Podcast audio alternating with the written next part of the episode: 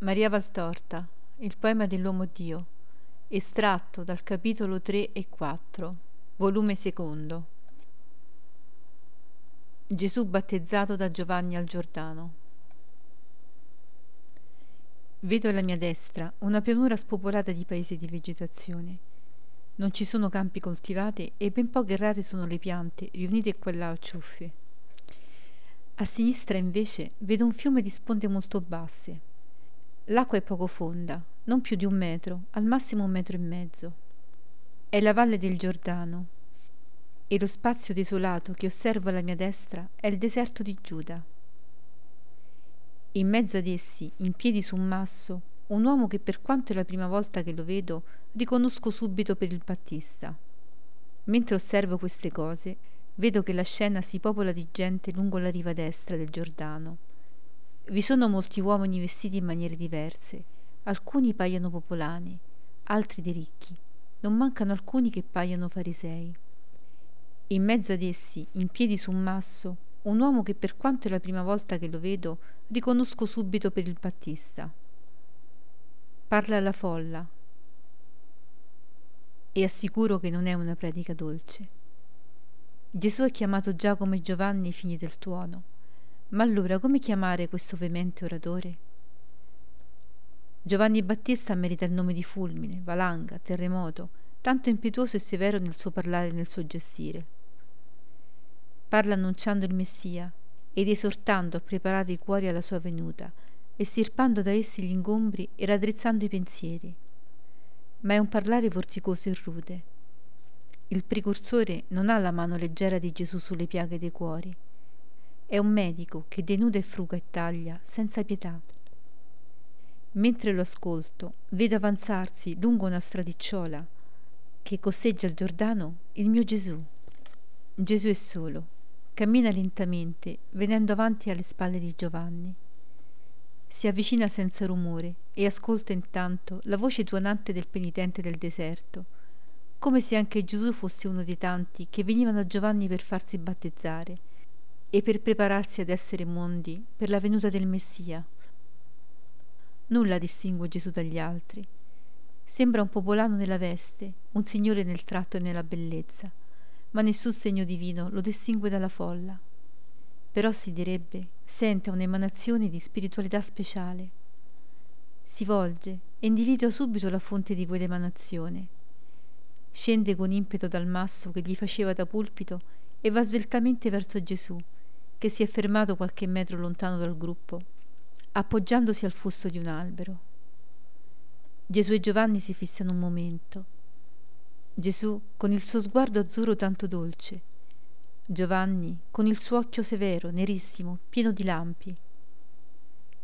I due, visti vicino, sono l'antitesi l'uno dell'altro. Alti tutti e due, e dell'unica somiglianza, sono diversissimi per tutto il resto. Gesù biondo e dai lunghi capelli, dal volto d'un bianco avoriato, dagli occhi azzurri, dall'abito semplice ma maestoso.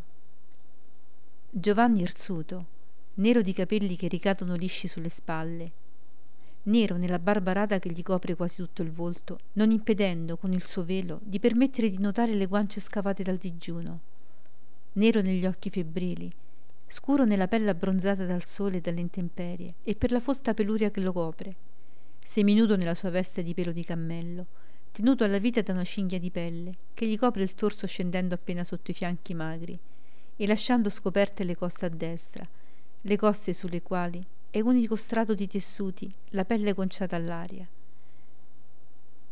Sembrano un selvaggio un angelo visti vicini. Giovanni, dopo averlo scrutato con il suo occhio penetrante, esclama Ecco l'agnello di Dio. Com'è che a me viene il mio Signore? Gesù risponde placido per compiere il rito di penitenza.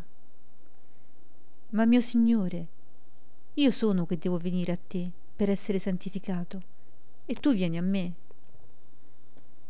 E Gesù, mettendogli una mano sul capo, perché Giovanni si era curvato davanti a Gesù, risponde Lascia che si faccia come voglio, perché si compia ogni giustizia, e il suo rito divenga inizio ad un più alto mistero, e sia annunciato agli uomini che la vittima è nel mondo.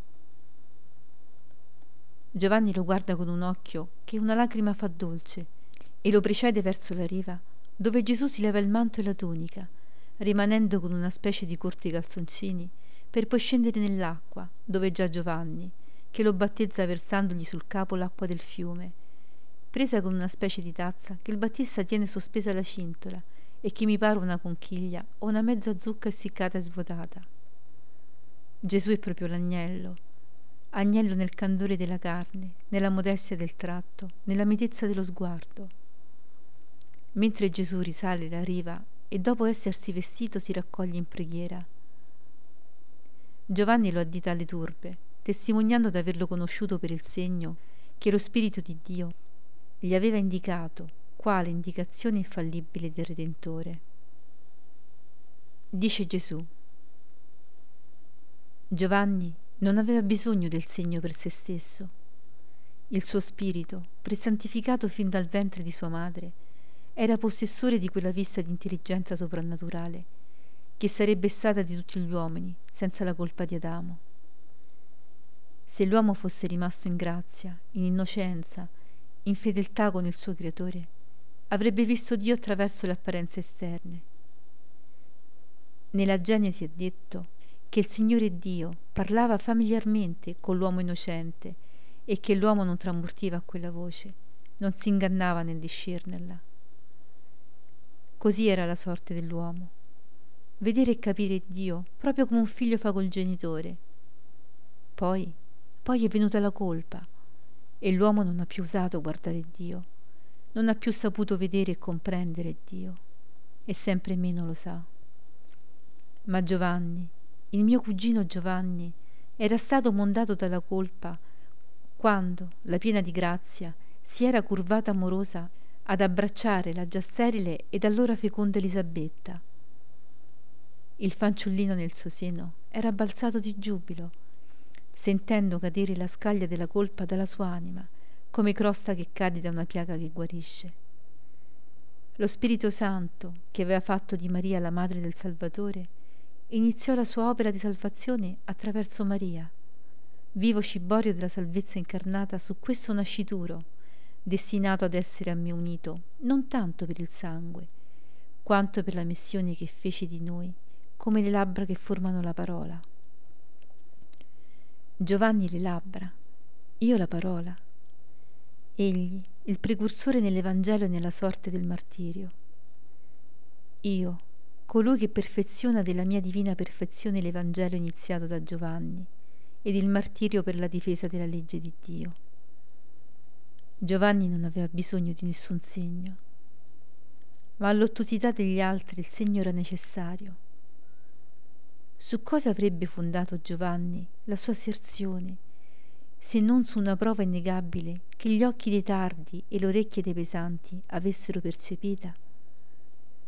Io pure non avevo bisogno di battesimo, ma la sapienza del Signore aveva giudicato d'esser quell'attimo e il modo dell'incontro.